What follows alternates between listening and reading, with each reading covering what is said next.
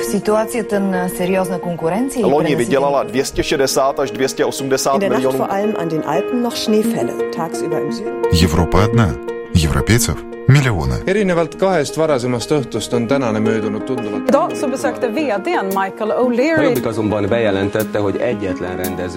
Разные взгляды на жизнь в программе «Европа лично». Это «Европа лично». У микрофона Яна Ермакова. Страны Европы активно отметили Рождество и ждут наступления Нового года, поэтому сегодня будет много праздничной тематики. Итак, сегодня в программе.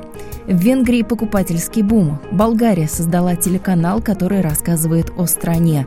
Финским пенсионерам Санта-Клаус приносит цветы. Об этом и не только далее в программе, а прямо сейчас продолжим выпуск новостями, которые пришли из Швеции. Там заняты прогнозами в отношении рынка труда. Все хорошо, работа у шведов будет, а безработица начнет снижаться. Прогноз Государственного агентства по трудоустройству на 2016 и 2017 годы дает светлую картину шведской экономики и рынка труда. Уровень безработицы снизится с 7,5% в 2015 году до 6,6% в 2017. Но это касается только определенных групп населения. Ниже всего безработица в группе родившихся в Швеции в возрасте от 25 до 64 лет. А вот для групп населения, которым и сейчас трудно найти работу, ситуация не изменится. Работу будет нелегко найти и в дальнейшем. Это касается таких групп: иммигрантов из неевропейских стран, безработным в возрасте от 55 до 64 лет, безработным с особыми потребностями, сниженными функциями, безработным, у которых есть только школьное образование и нет гимназического. То есть растут, как отмечено в отчете, требования, в частности, к уровню образования. Поэтому, подчеркивает генеральный директор агентства по трудоустройству Микаэль Шёберг, нужны места в системе Комвукса для обучения взрослых, нужны учителя на курсах шведского для иммигрантов, потому что нехватка преподавателей шведского языка затягивает время обучения, а это, в свою очередь, создает преграды на пути поиска работы, говорит он. Ett stort ansvar att både se över hur vi jobbar, förbereda oss väl, bedöma vilka resurser vi behöver. На нас лежит большая ответственность. Мы должны проанализировать то, как мы работаем, хорошо подготовиться, подсчитать нужные нам ресурсы и предложить варианты упрощения правил. Сказал генеральный директор, имея в виду наплыв беженцев, которые станут заметны в статистике агентства по трудоустройству не сразу, а только самое раннее в 2017 году, а еще больше в 2018 и 2019 году, из-за того, что миграционное ведомство так долго рассматривает дела. Сказал Микаэль Шёберг. И еще о новостях в Швеции. Полысевшие лесные красавицы. Какова их судьба после того, как закончатся все праздники? Шведские рыболовы предложили свой вариант утилизации. Рыболовы надеются, что Стокгольм станет рыболовной столицей Скандинавии. В этом им должны помочь старые рождественские елки, в которых поселятся окуни. Воды вокруг центральной части Стокгольма населены большим количеством рыбы, которую муниципальные власти столицы каждую весну специально выпускают в протоки вокруг города. Любители рыбалки считают, однако, что красной рыбе, такой как форель и лосось, оказывается слишком много внимания, в то время как судак и окунь не пользуются расположением муниципалитета в должной степени. Общественная организация «Спортивные рыболовы» предлагает использовать выкидываемые после рождественских праздников елки стокгольмцев, чтобы создать необходимую для размножения и роста окуня среду. Елки будут затоплены в мелких протоках, в которых моряки смогут найти защиту и еду. Отдел по защите окружающей среды мэрии шведской столицы уже проявил интерес к предложению, и спортивные рыболовы надеются, что оно будет реализовано в ближайшие пару лет. Спасибо нашим шведским коллегам, а сейчас посмотрим, чем живут в новогодней Венгрии. Там, как и в остальных странах Европы, наблюдается ежегодный покупательский бум. Венгры не скупятся и сметают с полок магазинов все, что потенциально похоже на подарок. Товарооборот магазинов бьет все рекорды. По мнению экспертов, у людей осталось больше денег на предпраздничные траты благодаря правительственным мерам и росту экономики. По наблюдениям наших коллег, в торговых центрах часто не остается парковочных мест. По опросам нашего канала, большинство людей считает, что они могут больше тратить. Глава Национальной торговой ассоциации подтвердил. До начала ноября товарооборот вырос на 5-6% по сравнению с прошлым годом. В прошлом году в декабре доход магазинов составил 907 миллиардов форинтов, а в этом году они рассчитывают уже на 940-950 миллиардов. За тратами людей стоит рост экономики и реальных доходов, а также такие факторы, как ликвидация валютных кредитов и сокращение цен на горючее, сказал глава ассоциации. Практика показывает, что многие оставляют приобретение подарков на последние дни. Количество покупателей в магазинах в 3,5 раза больше, чем обычно. А вот финнам о таком ажиотаже только мечтать. Впрочем, там больше заняты интернет, торговля и намерены активно развивать это направление. Хороший потенциал у покупателей из России, но придется немало поработать, чтобы наладить этот канал продаж. Финские предприятия в области интернет-торговли пока довольно мало используют потенциал российского рынка. Согласно исследованию, проведенному в Техническом университете города Лаппенранта, Финляндия не входит в список 10 крупнейших стран, в которых россияне совершают онлайн-покупки. Объемы интернет-торговли в России растут каждый год на 30%. Препятствиями для выхода финских фирм на рынок восточного соседа являются языковой барьер, пограничные формальности и разница в способах оплаты. При этом, по данным исследования, россияне проявляют к Финляндии большой интерес, поскольку финскую продукцию считают качественной. И еще к новостям Финляндии, где как раз разгар благотворительных акций.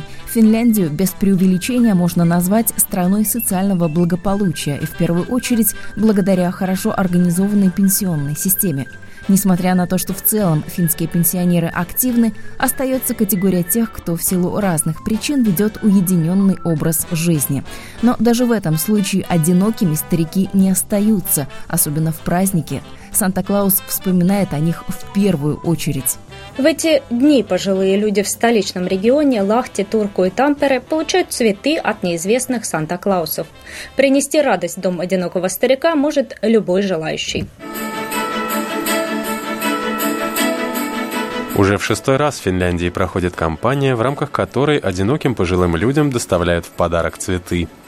Для того, чтобы принять участие в благотворительной акции, необходимо просто зайти в цветочный магазин, выбрать понравившееся имя и приобрести приглянувшееся растение. Там развешаны бирки с именами и возрастом одиноких стариков.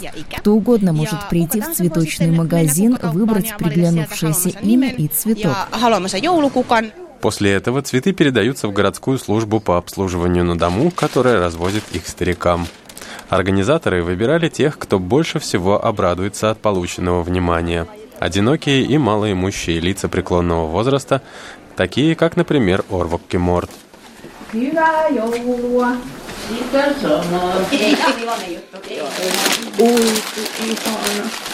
Это просто прекрасно, потому что не часто сам себе покупаешь цветы. В этом году подобные подарки от неизвестных Санта-Клаусов получат около 4000 бабушек и дедушек. Поляки не отстают от остальной Европы, жертвуют деньги, собирают продукты и игрушки для малоимущих или нуждающихся. Делают это от чистого сердца исключительно. Однако польский психолог совсем иначе смотрит на мотивы, по которым люди решают помогать ближним. Кто бы мог подумать, что благотворительность граничит с эгоизмом? В предпраздничный период поляки с большой охотой принимают участие в различных благотворительных акциях, которых в Польше огромное количество. Опыт показывает, что с каждым годом число поляков, желающих помогать ближним, растет. Психолог Эльжбета Сидарис приводит теорию общественного обмена и говорит, что в желании помогать люди в первую очередь руководствуются личной выгодой. Теория общественного обмена говорит о том, что не существует такого понятия, понятие как чистый альтруизм. Люди руководствуются своего рода предпринимательским принципом выгоды. Последний заключается в формулировке «чем больше выгода, тем лучше для нас» и минимизации расходов. Исходя из этого принципа, чистого альтруизма не существует. Являются ли поляки эгоистами? Это преувеличение. Тем не менее, поляки сегодня в Европейском Союзе находятся в числе последних в том, что касается помощи другим. Собственно, Польша находится где-то на уровне Болгарии. Пресс-секретарь благотворительной организации «Каритас» в Польше Павел Кенска говорит, что в том, что, помогая другим, люди получают выгоду, нет ничего плохого. Мне кажется, что выгода на человеческом уровне не является отрицательным явлением. Скорее наоборот, это положительное явление. Если есть высшая ценность, которую мы можем получить, отдав что-то материальное, то я не вижу в этом ничего плохого. В этом и состоит помощь. Мы отдаем что-то, чтобы получить что-то взамен. Отдаем материю, получаем дух. Это, может быть, звучит немного высокопарно. Если что-то отдается, то это не значит, что остается пустота. Нечто всегда-таки остается. Это и есть выгода. Если говорить о поляках, то опыт многих десятилетий показывает, что в вопросах благотворительности нам не хватает систематичности. У нас нет такого, что ежемесячно мы перечисляем 10 злотых в один и тот же фонд. Скорее нет, скорее мы импульсивно принимаем участие в благотворительности. Кратковременно, но очень щедро. В этом заключается наша специфика. Здесь также стоит различать разные роды помощи. Можно отдать людям свои деньги, свою еду, а можно отдать им свое время. И вот это последнее, а именно волонтерская деятельность, я считаю, дает самую большую выгоду. К сожалению, в этом плане Польша в числе последних. Психолог Эльжбета Сидарис говорит о причинах, которые могли бы объяснить небольшое отставание поляков в желании помогать. Здесь можно принимать во внимание много различных факторов. Это может быть и уровень жизни, который очень часто не настолько хорош, как это может показаться. На счету каждый заработанный трудом грош. Это что касается сбора денег, что касается многих из поляков. Наши зарплаты, наши пенсии, иногда с этим бывают проблемы. Еще один вопрос – это вопрос нашего воспитания. Для того, чтобы воспитать в ребенке альтруизм, ему нужно демонстрировать этот альтруизм в обществе. В этом также могли бы помочь СМИ, которые могут создавать подобный образ поведения. Мы же видим по телевизору и читаем в газетах, в интернете о катастрофах. Исследования показывают, что СМИ интересуются той или иной катастрофой очень короткое время. Потом это становится скучным, и об этом забывают. В то время как люди, которые пострадали от этой катастрофы, продолжают нуждаться в помощи. Моника Архицинская из Федерации польских банков продовольствия оправдывает поляков и приводит показатели ежегодной акции «Предпраздничный сбор еды». Исходя из результатов нашей акции, которая называется «Предпраздничный сбор еды», я могу сказать, что всякий раз в ней принимает участие все больше волонтеров. Их количество растет с каждым годом. С каждым годом мы собираем все больше еды. В прошлом году мы собрали 901 тонну продовольствия. В этом году мы до сих пор собираем и посчитываем, и очень надеемся, что соберем больше, чем в прошлом. Исходя из многих показателей банка продовольствия, что мы сделали и сколько, можно сделать вывод, что поляки подключаются, они что-то делают. Вы слушаете программу «Европа лично» и сейчас отправляемся в Болгарию. С Нового года появится специализированный канал, который будет знакомить зрителей с красотами этой страны. Видеоклипы будут рассказывать о традициях, культуре, местной кухне и достопримечательностях. Болгары возлагают большие надежды на такую рекламу своей страны в мире. Около 13% ВВП Болгарии приходится на туризм и сопутствующие ему отрасли. Поэтому любую возможность рекламы Болгарии в мире не стоит упускать. Люди, с которыми мы сегодня вас встретим, посвятили время, идеи и средства на то, чтобы сделать нашу страну более известным и предпочитаемым туристическим направлением. Телевизионная группа специализированного болгарского приключенческо-туристического телеканала Travel TV разработала новый международный HD-канал, который превратится в новую визитную карточку Болгарии. Канал найдет своего зрителя среди людей многих национальностей. С начала 2016 года международный канал будет распространяться в Европе и Латинской Америке. Традиции, ремесла, кухня, история и культура нашей страны раскроют свою красоту и смысл для миллионов людей, а польза для Болгарии будет очевидной. Продолжая тему туризма и знакомства со странами, Эстония решила обновить государственный бренд страны. Поиски символа Эстонии пошли в народ. По словам Данила Иващенко, представителя команды по обновлению бренда, по такому пути пошли не случайно. Каждый может рассказать о том, что для него Эстония, и каждый может помочь представить нашу страну в мире. И, соответственно, результат,